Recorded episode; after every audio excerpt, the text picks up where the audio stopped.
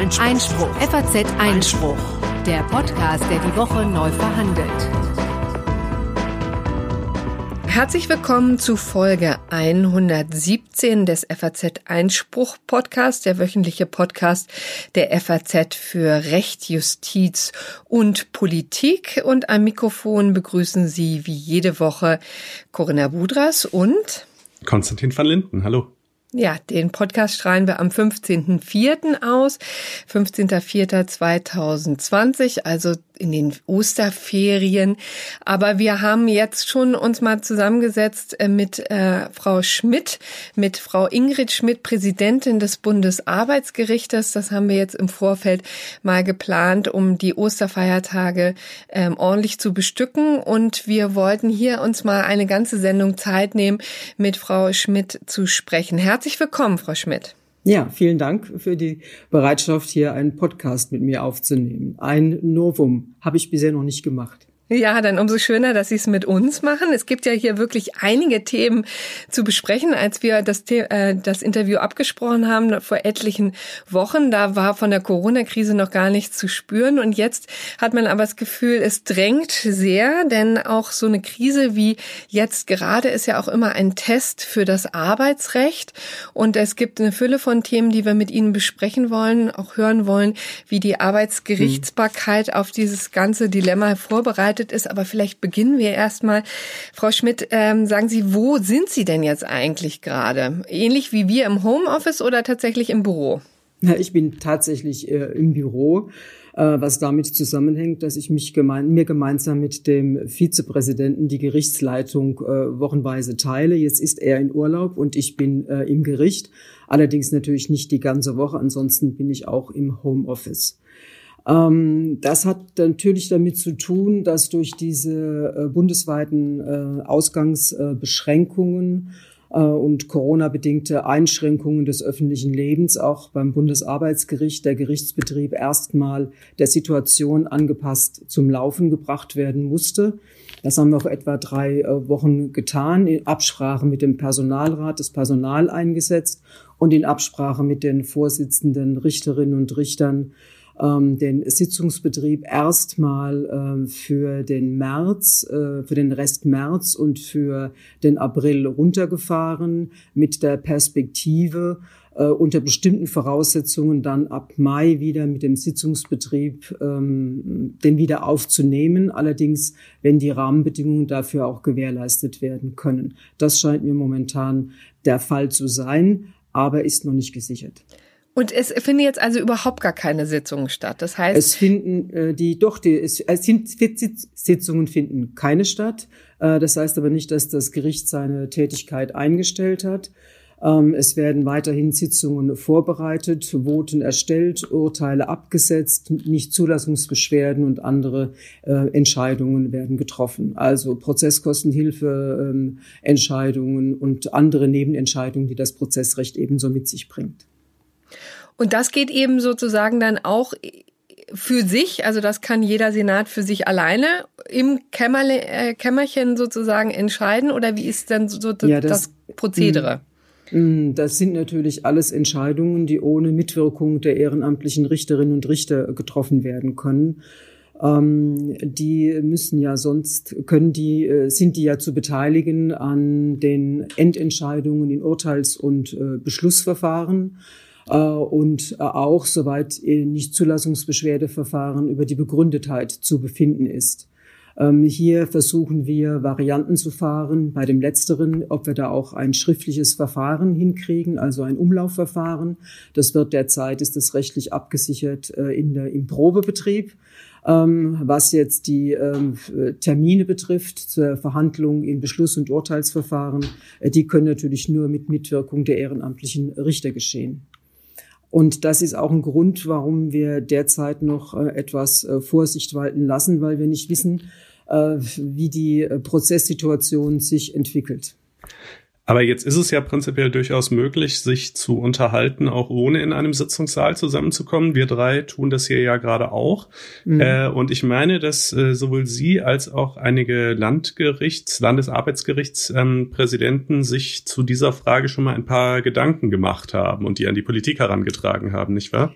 Ja, das ist auch richtig so. Das hat den Hintergrund, dass das auch das Bundesverfassungsgericht ja vieles im schriftlichen Verfahren entscheidet. Einer aktuellen Presseerklärung des äh, Europäischen Gerichtshofs in Luxemburg ist zu entnehmen, dass die komplett auf Homeoffice und schriftliches Verfahren äh, in Corona-Zeiten jetzt umgestellt haben. Und auch bei uns lässt die Prozessordnung äh, einige Entscheidungen im schriftlichen Verfahren zu, aber halt nur einige. Das einzige, das einfachste ist für das Bundesarbeitsgericht dritte Instanz das Beschlussverfahren. Da ist es schon immer so gewesen, dass man ohne mündliche Anhörung entscheiden kann. Äh, im Urteilsverfahren gelten hingegen die Vorschriften der Z P O. Ähm, da geht das nur mit Zustimmung der Parteien.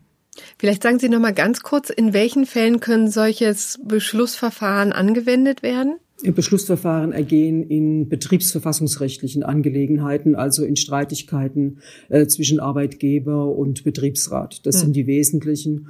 Äh, und andere Beschlussverfahren sind ähm, die Feststellung von Tariffähigkeit. Aber das sind so, so spektakuläre Verfahren, die werden natürlich immer mit Anhörung gemacht, das ist klar. Ja. Ähm, aber, aber, die üblichen, aber die üblichen Streitigkeiten zwischen Arbeitgeber und Betriebsrat können theoretisch seit langem schon äh, hier in dritter Instanz im schriftlichen Verfahren ohne Zustimmung der Beteiligten entschieden werden. Das ist leider nicht die Situation im Urteilsverfahren. Aber sich jetzt auf die Schriftform zu beschränken, ist natürlich die eine Möglichkeit. Die andere denkbare Möglichkeit wäre ja, dass man sich eben per Audio-Video-Call zusammenschaltet. Und wenn ich richtig informiert bin, dann ist das ja in der Z P O zumindest, ich weiß nicht genau, inwiefern das dann auch für die Arbeitsgerichtsbarkeit gilt, schon seit langem, nämlich schon seit zweitausendzwei, äh, prinzipiell vorgesehen, findet in der Praxis aber kaum statt. Ähm, was können Sie uns dazu sagen? Ja, der hundertachtundzwanzig a Z P O, das ist ja eine ganz nette Vorschrift, löst aber unser Problem jetzt nur teilweise. Warum? Der erlaubt ja nur das Hinzuschalten von Prozessparteien, Sachverständigen und Zeugen, aber nicht das Hinzuschalten ehrenamtlicher Richterinnen und Richter. Und das ist genau das Problem des Bundesarbeitsgerichts, dass wir unsere ehrenamtlichen Richterinnen und Richter rekrutieren sich ja bundesweit. Und die haben lange Anreisen. Also es kann passieren, dass der eine aus Konstanz und der andere aus Kiel äh, anreisen muss. Ähm, das ist natürlich nicht zu leisten an einem Tag plus äh, Sitzung äh, oder Durchführung einer Anhörung. Ähm, und deswegen können wir dieses Videoverfahren, wie es in der Z P O geregelt ist, für die Urteilsverfahren nicht nutzen. Und es kommt auch hinzu, dass das ohnehin nur mit Zustimmung der Parteien möglich ist, ne? Und die, ja. also zum einen die Richter selber plus dann eben noch die ehrenamtlichen Richter müssten quasi im Sitzungssaal sitzen. Da müsste also auch entsprechende Technik vorhanden sein. Und die übrigen Parteien könnten theoretisch von zu Hause zugeschaltet werden, aber auch nur, wenn sie da zustimmen. Und dies alles führt dazu, dass das in der Praxis zumindest bisher nicht wirklich funktioniert. Kann man das so zusammenfassen? Ja, so würde ich das äh, zusammenfassen. Es ist eine wirklich eine Vorschrift, die ist gut gemeint, ist aber auf die Besonderheiten der Arbeitsgerichtsbarkeit nicht äh, eingerichtet. Und deswegen wäre es sicherlich sinnvoll, äh, in dieser Hinsicht für einen begrenzten Zeitraum ähm, Erleichterungen zugunsten der Arbeitsgerichtsbarkeit zu schaffen. Hm. Wie könnten die denn aussehen das Problem, konkret? Das Problem stellt sich in der Z P O nicht. Das sind ja in der Z, also in, den, in der Zivilgerichtsbarkeit stellt sich nicht in gleicher, gleicher Weise wie in der Arbeitsgerichtsbarkeit. In der Zivilgerichtsbarkeit sind ja sehr viele äh, Kammern immer als Einzelrichter tätig. Oder es sind nur Berufsrichter, von denen man ja auch erwarten kann, dass sie an Gerichtsstelle anwesend sind. Das ist aber bei uns, sie rekrutieren sich auch aus Kreisen, die relativ gerichtsnah sind. Aber die Situation bei uns hier mit weiten Anreisen ehrenamtlicher Richter, das kennt die ordentliche Gerichtsbarkeit nicht. Mhm. Vielleicht, um das auch nochmal deutlich zu machen, die ehrenamtliche Richter sind bei Ihnen, ähm, rekrutieren sich aus dem Kreis der Gewerkschaften und der Arbeitgeber, ja. ne? Um das ja. mal deutlich zu machen, um da so eine gewisse Parität im, äh, auf der Richterbank herzustellen. Oder zumindest so ein äh, quasi die den Einblick in die jeweiligen äh, ja, Befindlichkeiten, um das jetzt mal sehr untechnisch auszudrücken. Das ist so der Hintergrund. Ne? Aber ich weiß nicht, ob es ein tröstlicher Gedanke ist, aber nach allem, was ich höre, funktioniert es eben in der Zivilgerichtsbarkeit auch nicht wirklich. Da hat man jetzt zwar nicht diese spezielle Problematik mit den ehrenamtlichen Richtern, aber äh, man hat einfach die Problematik, dass die allerwenigsten Sitzungssäle technisch ähm, dafür ausgestattet sind, äh, ein solches Audio-Video-Verfahren durchzuführen, und äh, somit ist das Ergebnis dann vielleicht dasselbe. Ähm, aber Sie haben ja, äh, wenn ich richtig informiert bin, quasi in Entwurfsform an die Politik den Vorschlag herangetragen, da äh, eben ein paar Erleichterungen einzuführen jetzt für die nächsten Monate vielleicht. Ähm, können Sie uns dazu was sagen? Ja, das ist ja fälschlich verstanden worden, dass es jetzt darum geht, Online-Courts flächendeckend einzuführen. Das ist ja gar nicht Ziel dieser Initiative gewesen, sondern die war ja von dem oder ist von dem Gedanken getragen, wie kann man in Zeiten einer zunehmenden Belastung der Arbeitsgerichte den Justizgewährleistungsanspruch dennoch sicherstellen. Und da gibt es technische Möglichkeiten, die in den das Gebot der Öffentlichkeit betreffend nicht der Vorschrift des hundertachtundzwanzig a Z P O entsprechen. Und dann ist die einfache Abwägung, kann man nicht für eine gewisse beschränkte Zeit sich dieser Möglichkeiten, kann man die nicht nutzbar machen, damit wenigstens eine Güteverhandlung durchgeführt werden kann oder eine, eine mündliche Verhandlung unter Beteiligung ehrenamtlicher Richter und der Verfahrensbeteiligten. Da gibt es diese, gibt es so äh, Videokonferenzsysteme, äh, die entsprechen aber nicht dem hundertachtundzwanzig a Z P O, und deswegen müsste das, damit es ähm, rechtskonform läuft, ähm, unter Ausschluss der Öffentlichkeit passieren. Also die Idee wäre dann, säßen tatsächlich alle im Homeoffice und äh, dem, und niemand mehr im Gerichtssaal, und dementsprechend könnte halt könnte eben die Öffentlichkeit auch nicht in den Gerichtssaal reinspazieren und sich das anschauen. Ähm, naja, also die Idee ist schon auch, also es geht hier nicht darum, dass jetzt äh, die die Berufsrichter äh, alleine also zu Hause arbeiten, sondern mhm. äh, von denen kann man schon erwarten, dass sie das Ganze im Gerichtssaal äh, dann äh, durchführen. Aber die sitzen dann vor einem äh, Laptop. Äh, man braucht ja dazu nur eine, also einen Laptop, eine, eine Webcam mit Webcam äh, ist, haben ja die alle dabei, und äh, braucht dann ein entsprechendes äh, Konferenzsystem. Dann ist aber fehlt es an der Übertragung auf irgendwelche Bildschirme, die eine Öffentlichkeit dann äh, wahrnehmen kann. Also die technische Ausstattung ist in vielen Gerichten nicht auf diese vereinfachte Art der Videokonferenz äh, ausgerichtet. Und aus diesem Grunde äh, müsste eine Gesetzesänderung für Klarheit und für Rechtssicherheit sorgen, wenn man den Kolleginnen und Kollegen äh, in den Instanzen diese Möglichkeit eröffnen möchte. Und gibt es dann schon Signale aus der Politik, dass man sich darauf einlassen will? Das weiß ich derzeit noch nicht. Ich denke, dass man heftig darüber nachdenkt, weil die Situation wird nicht so sein, dass ein normaler, geordneter Gerichtsbetrieb in allernächster Zeit wieder starten kann. Also damit rechnen Sie nicht. Sie meinen, dass jetzt noch eine Weile lang so weitergehen wird? Ja. Dieses Prinzip der Öffentlichkeit hört sich ja natürlich immer oder hört sich nicht nur nach einem wichtigen Prinzip an, sondern ist sicherlich eines. Ähm, aber wie muss man sich das eigentlich so in der Praxis vorstellen? Also kommen da tatsächlich jetzt bei den Arbeitsgerichten, ist es dann wirklich so, dass da irgendwelche Leute kommen regelmäßig und sich das anschauen wollen? Oder ist das, wäre das quasi ohnehin ein eher theoretisches Problem, weil die meisten Verhandlungen sowieso nur mit den Parteien stattfinden?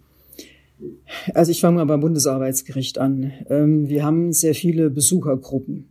Diese Besuchergruppen sind in aller Regel Betriebsräte und Personalleiter, die hier zu Schulungsveranstaltungen, also nicht im Gericht, sondern in Erfurt und Umgebung zu Schulungsveranstaltungen sind. Und Teil dieser Schulungsveranstaltungen ist die Teilnahme an einer Sitzung des Bundesarbeitsgerichts. Das ist in der Instanz zum Teil auch der Fall, allerdings sehr viel geringer. Dort sind es häufig Schulklassen. Und aus dieser Beschreibung äh, können Sie ja schon sehen, ähm, dass äh, diese Öffentlichkeit momentan ja wegen der ähm, Ausgangsbeschränkungen ähm, ausfällt, auch deswegen, weil diese Seminare äh, nicht stattfinden und die Schulen sowieso geschlossen sind. Ähm, also äh, speist sich die Öffentlichkeit aus zufällig äh, anwesenden äh, Parteien, die auf den Beginn äh, ihres äh, Verfahrens äh, warten. Das ist momentan, das ist Stand der Dinge. So, also es wäre dann in der Tat jetzt auch kein ganz großer Verlust, wenn man das mal also, jetzt so untechnisch sagen darf. Ich finde ja, man muss abwägen. Also Die, das Öffentlichkeitsprinzip ist ein ganz zentrales Element eines demokratischen Rechtsstaats. Das Rechtsstaatsprinzip umfasst aber auch einen Justizgewährleistungsanspruch. Und jetzt muss man doch abwägen.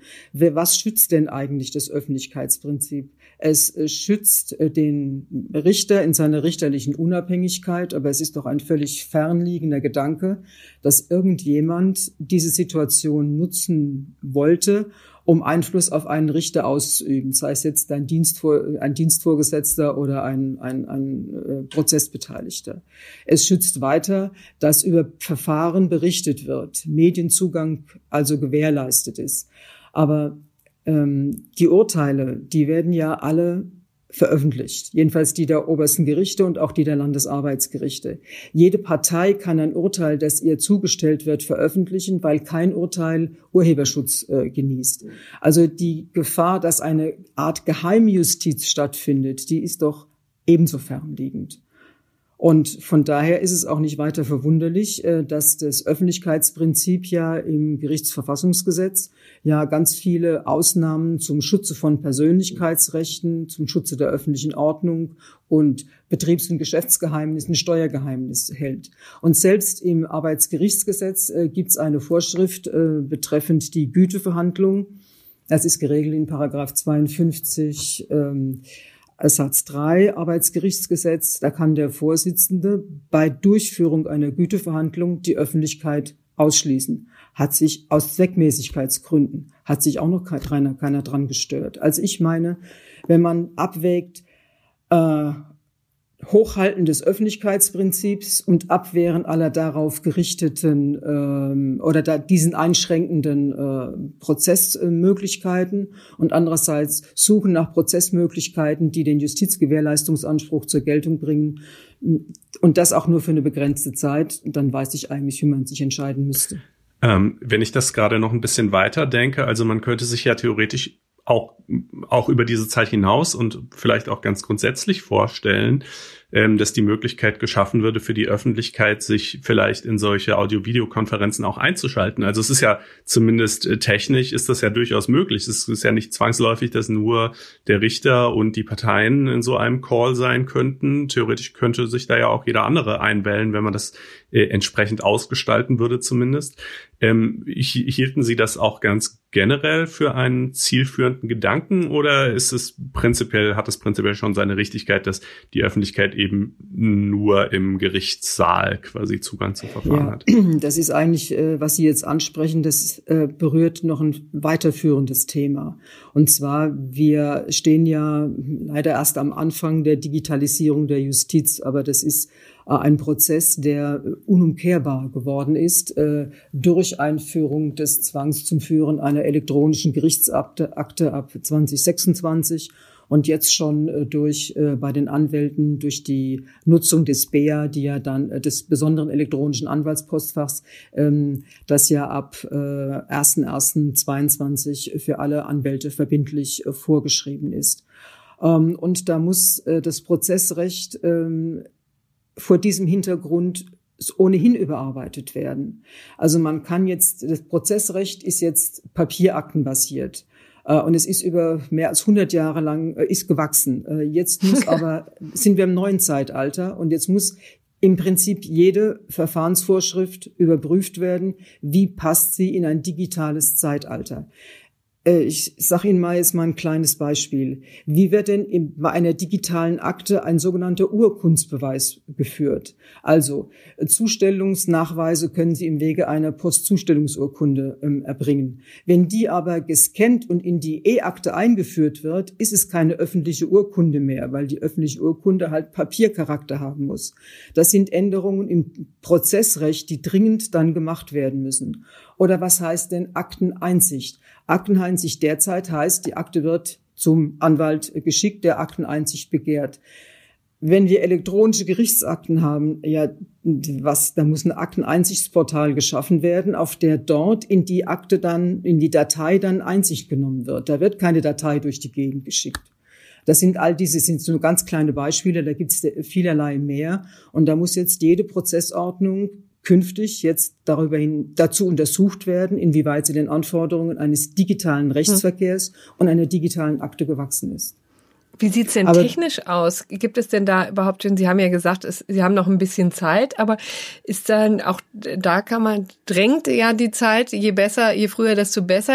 Sind da schon Vorkehrungen getroffen oder ist das noch wirklich reine Zukunftsmusik, das nein, alles nein, zu digitalisieren? Nein, das, das ist ja jetzt, also man ist zu langsam ins Laufen gekommen. Das Ganze ist ja seit zwanzig dreizehn, ist ja klar, wohin die Richtung geht.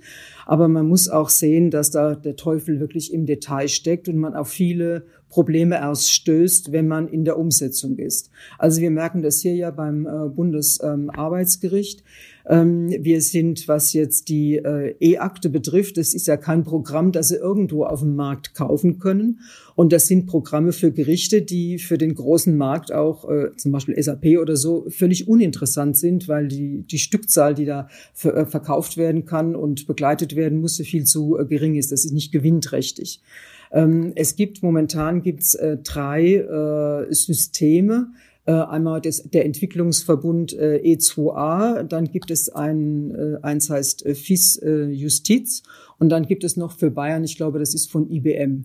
Und diese drei Systeme werden jetzt jedes für sich entwickelt, müssen aber dann natürlich auch koordiniert werden.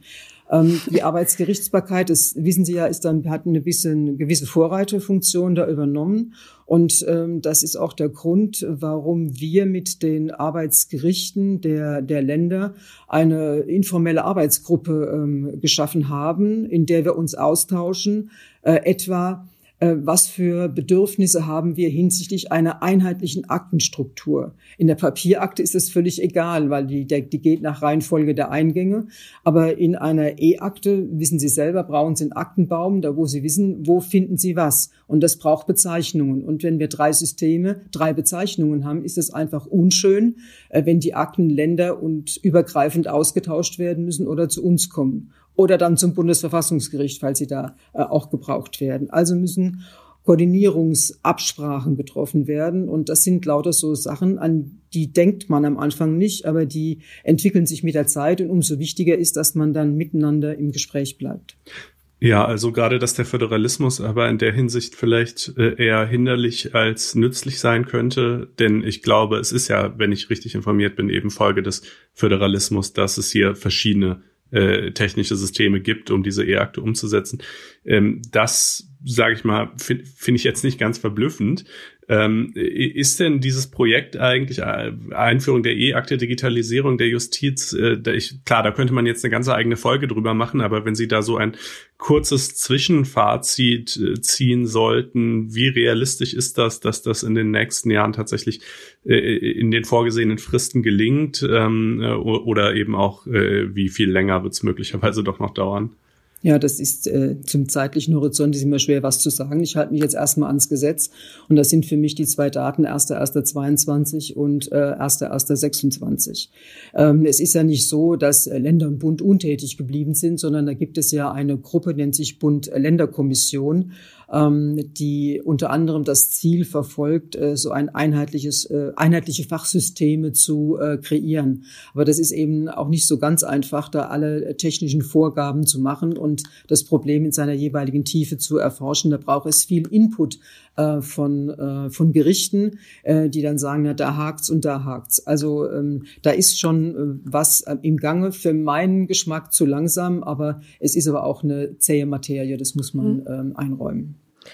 Dann kommen wir vielleicht jetzt mal zu der aktuellen Krise. Vielleicht auch können wir einen Bogen schlagen zu den Krisen, die wir schon in der Vergangenheit gesehen haben. Es ist ja in der Tat so, dass sich das ja in den letzten zehn, fünfzehn Jahren doch gehäuft hat. Fangen wir mal vielleicht damit an. Ist, gibt es denn jetzt schon eine Kündigungswelle, die sich erahnen lässt? Ist da auch insbesondere bei den unteren Instanzen schon einiges aufgelaufen? Wie sehen Sie das?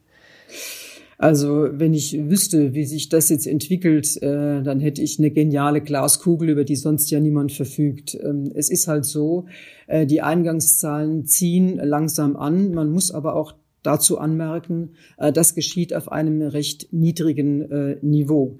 Mhm. Ähm, ob es zu einer Kündigungswelle kommt, äh, das kann ich wirklich nicht zuverlässig prognostizieren. Es steht natürlich zu erwarten, dass jetzt im äh, Nachgang dieses äh, Lockdown ähm, manche Firmen halt nicht durchhalten und sich auch nicht mit Kurzarbeitergeld äh, über Wasser halten können, äh, die Zeit überbrücken können und deswegen es zu betriebsbedingten Kündigungen kommen wird.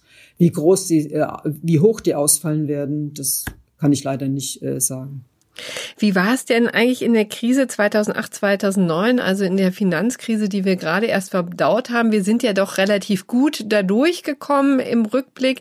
Wir hatten jetzt wirklich auch ähm, einige Jahre, die sensationell gut gelaufen sind, mhm, in der Wirtschaft, im Arbeitsmarkt.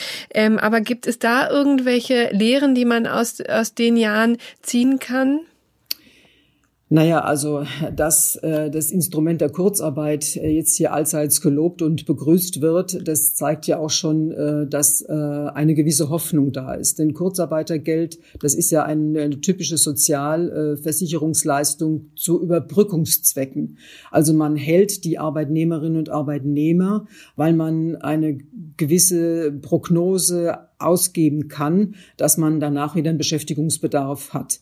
Ähm, der Unterschied zur Finanzkrise ist der, dass dort ja nur eine, es war eine bestimmte Anzahl von Branchen betroffen und der Optimismus, es geht jetzt danach wieder relativ gut weiter, der war etwas ähm, Äh, stärker ausgeprägt als jetzt. Aber insgesamt ist doch, dass jetzt das Kurzarbeitergeld äh, gewährt wird, dass in den, äh, von den Unternehmen auch gut aufgenommen wird. Das zeigt doch, dass diese Unternehmen die Situation immer noch so einschätzen, dass sie nach einem gewissen Zeitraum äh, wieder mit ihren Leistungen anfangen können und nicht den Weg in die Insolvenz gehen müssen.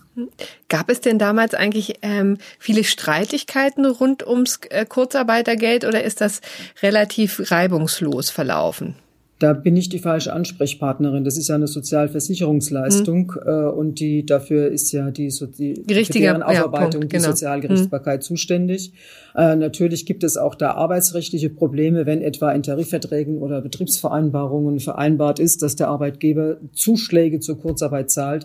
Äh, aber da ist mir aus dem Zeitraum der Finanzkrise nichts erinnerlich. Der, die typische, der typische Streit geht dann meist darum, ist die Kurzarbeit zu Recht angeordnet worden äh, oder nicht. Das ist so der Klassiker in diesem Bereich.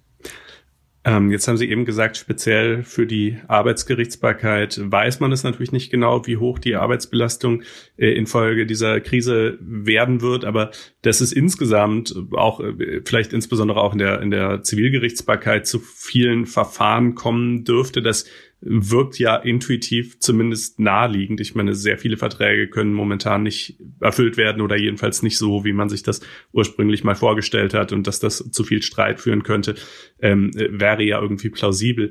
Ähm, können Sie dazu was sagen, wie gut die deutsche Justiz auf so eine mögliche Klageflut vorbereitet ist, beziehungsweise ob es, also zumindest von einzelnen ähm, Menschen habe ich jetzt auch schon Überlegungen gehört, dergestalt, da müsse man äh, das wäre wär da also eine solche Überforderung werden, dass man vielleicht den Instanzenzug würde abkürzen müssen oder äh, oder sonst vielleicht Billigkeitsentscheidungen irgendwie würde einführen müssen oder sonst irgendwas, um überhaupt äh, dem Nachspiel dessen, was wir da gerade erleben, Herr zu werden. Äh, was, was können Sie dazu sagen?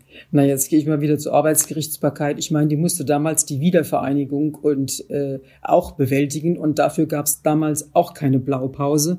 Also habe ich jetzt weniger Sorge, dass wir das nicht bewältigen können. Natürlich kommen jetzt Probleme auf, die vorher niemand beschäftigt hat. Also man wird sich natürlich fragen, wie, wie weit geht das Direktionsrecht? Kann der Arbeitgeber Homeoffice anordnen, falls es darüber überhaupt zu Streit gibt? Oder kann er den Arbeitnehmer verpflichten, dass er seine eigenen Geräte nutzt, statt die des Arbeitgebers? Aber das sind doch, das sind so Petitessen und ich glaube nicht, dass da wirklich Streit darüber entsteht. sondern es wird sicherlich, je nachdem, wie lange dieser Lockdown dann halt geht, darum gehen, wer trägt das Lohnrisiko? Wie definieren wir in so einer Zeit das Betriebsrisiko? Da müssen neue Wege gegangen werden, aber ich bin da recht zuversichtlich, dass die Streitigkeiten schnell entschieden werden. Diejenigen, die jetzt sozusagen das Ganze sehr hochziehen und die Probleme sehr breit darstellen, da darf man auch nicht vergessen, dass da häufig ein Interesse daran steht, genau diese Streitfragen dann zu entscheiden in alternativen Streitbeilegungsmodellen.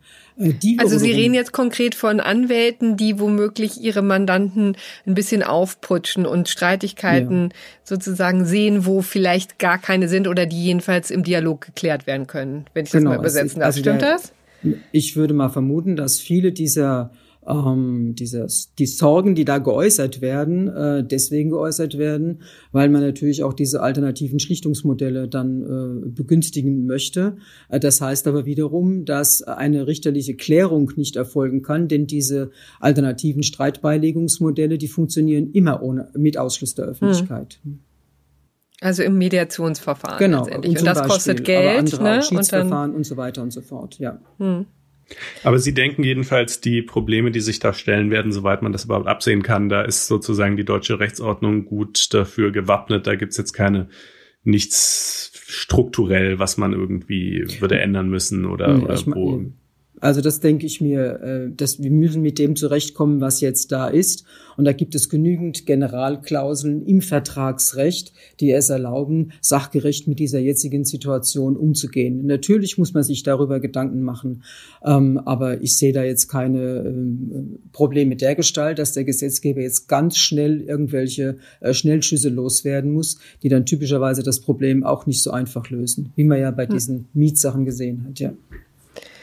Und schwarze Schafe gibt's wahrscheinlich auch. Hatten Sie in Ihrer Vergangenheit mal, ob Krise oder nicht, mal besondere, besonders fiese Tricks von Arbeitgebern gesehen, wo Sie dachten, Donnerwetter, also da muss sich der Mitarbeiter schon das eine oder andere gefallen lassen?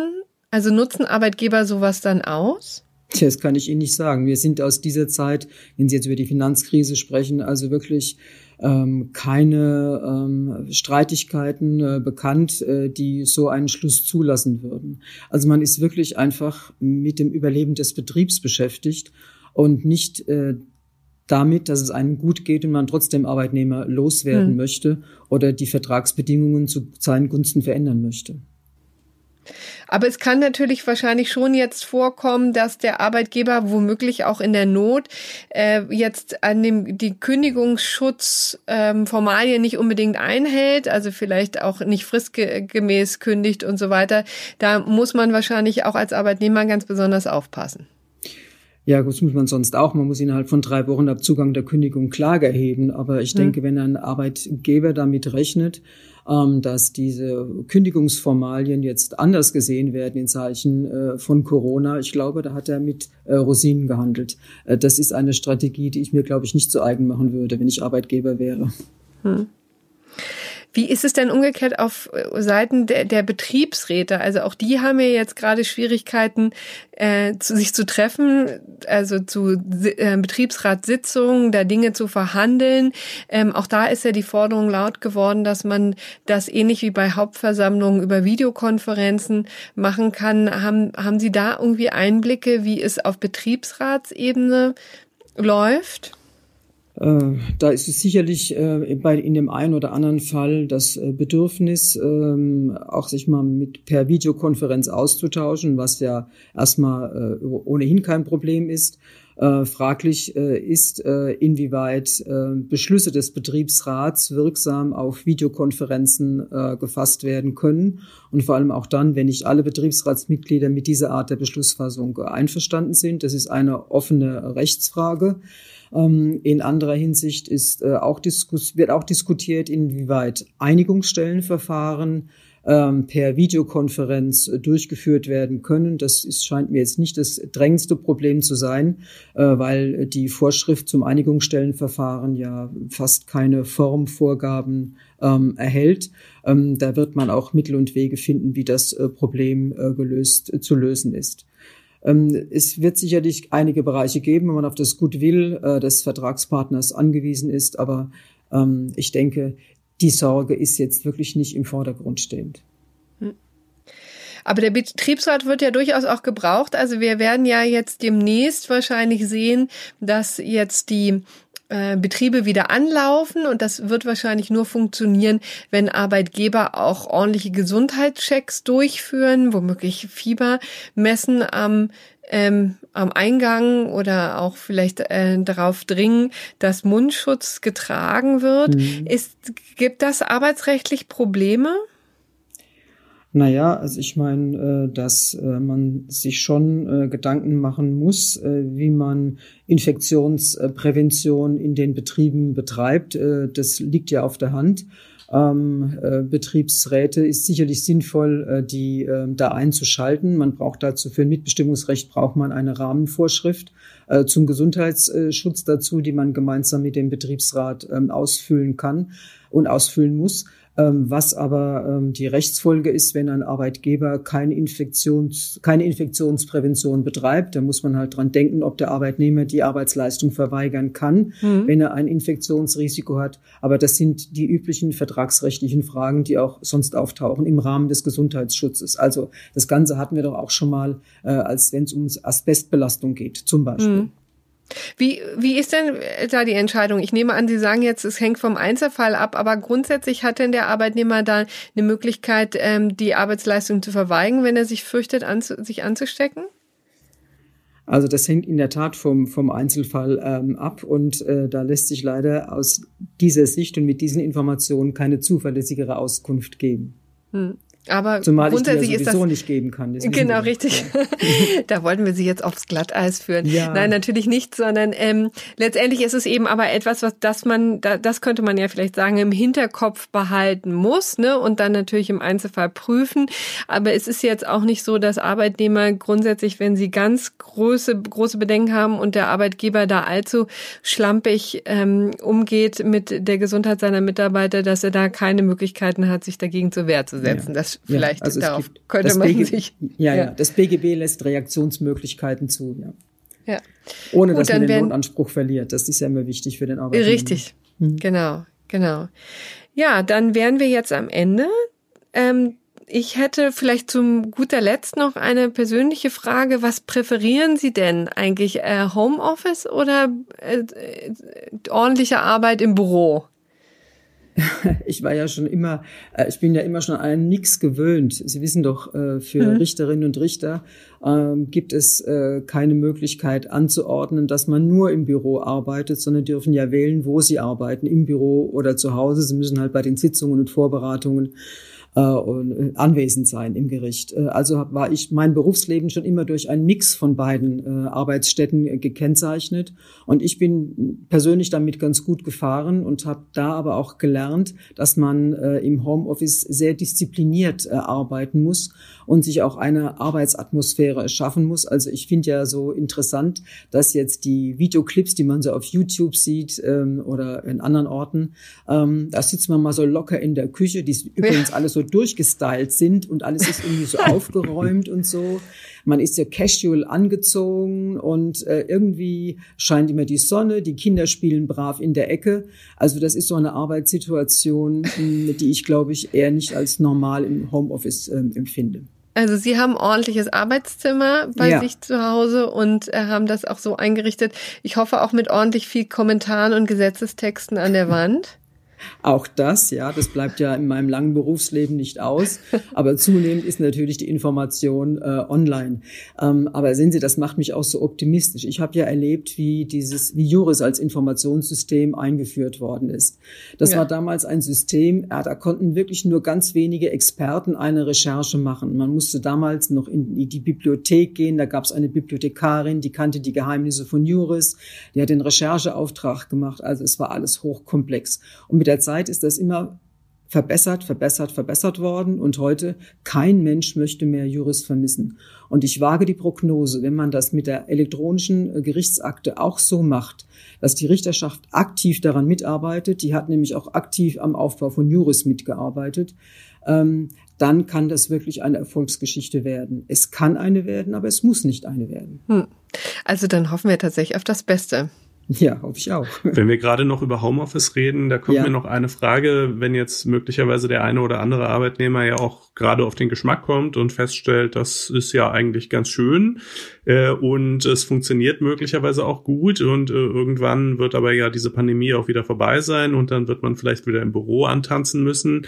Ähm, ist das etwas, wo man in irgendeiner Form einen Anspruch haben könnte, vor allen Dingen, wenn das jetzt vielleicht auch über eine sehr lange Zeit so geht, dass man quasi argumentieren könnte, das hat sich jetzt so verstetigt, ich äh, habe jetzt irgendwie ein halbes Jahr von zu Hause gearbeitet, das hat im Übrigen auch äh, sehr gut geklappt, ähm, ich ich äh, quasi ich kann jetzt rechtlich einfordern, dass das so weiterzugehen hat, oder äh, ist das äh, nur eine Sache, die die der Arbeitgeber vielleicht kulanzweise dann machen kann, aber, aber wozu man ihn nicht zwingen kann?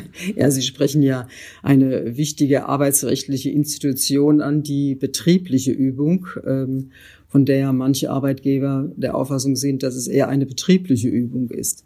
ähm, aber es ist, aber es ist so, ähm, man wird das sicherlich, weil es jetzt in dieser besonderen Zeit äh, ein Homeoffice vereinbart worden ist oder angeordnet worden ist, ähm, wird man erstmal keine weiteren Schlüsse äh, dann zulassen. Und dann ist es eine Sache der Vertragsgestaltung, ähm, wo die Arbeitsleistung zu erbringen mhm. ist.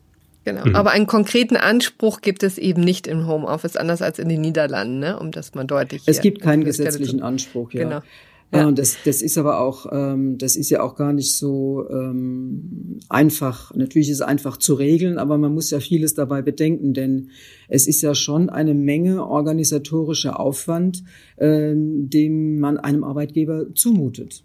Mhm. Äh, wenn man ihn verpflichtet, auf Wunsch des Arbeitnehmers bei ihm dort, Ähm, soweit es natürlich möglich ist, von der Art der Arbeitsleistung äh, ein Homeoffice einzurichten. Der Arbeit, für den Arbeitgeber sind da ja auch eine Menge Pflichten verbunden. Hm. Ja, Konstantin, ähm, das hört man vielleicht raus, fühlt sich pudelwohl in seinem Homeoffice. Aber dann danken wir wirklich ganz, ganz herzlich, Frau Schmidt, dass Sie sich hier auch unter diesen widrigen Umständen ähm, zur Verfügung gestellt haben, uns ein paar Fragen beantwortet haben und auch vor allen Dingen aus dem Alltag jetzt in Zeiten von Corona berichtet haben. Das war sehr erhellend. Herzlichen Dank. Ja, vielen ja. Dank. Ja, ich danke Ihnen und vielleicht sehen wir uns in Berlin mal wieder. Bis dann. Ja, Tschüss. Das würde mich freuen. Tschüss. Tschüss. Ja, also das war dann unsere Sondersendung mit äh, der Präsidentin des Bundesarbeitsgerichtes, In- Frau Ingrid Schmidt. Wir bedanken uns für die Aufmerksamkeit und äh, freuen uns über Feedback natürlich, wie jede Woche. Dass ihr uns hinterlassen könnt, entweder in den Kommentaren auf faz punkt net slash Einspruch minus Podcast. Da könnt ihr zu jeder einzelnen Folge schreiben, äh, wie ihr es fandet. Ähm, alternativ oder auch zusätzlich könnt ihr uns in der lila-weißen Apple Podcasts App eine Sternchenwertung hinterlassen und auch so schreiben, wie ihr den Podcast generell findet. Und vor allen Dingen könnt ihr natürlich auf faz punkt net slash Einspruch testen gehen. Ein Wort, alles zusammengeschrieben. Und euch dort ein kostenloses vierwöchiges Probeabo klicken. Also nach den vier Wochen kostet es dann natürlich schon Geld. Aber damit unterstützt ihr nicht zuletzt auch diesen Podcast hier. Und äh, das würde uns riesig freuen. In diesem ja. Sinne, macht's gut. Und ja, bis und dann nächste noch Woche. Eine, genau, eine schöne Restwoche. Bis dann. Tschüss. Ciao.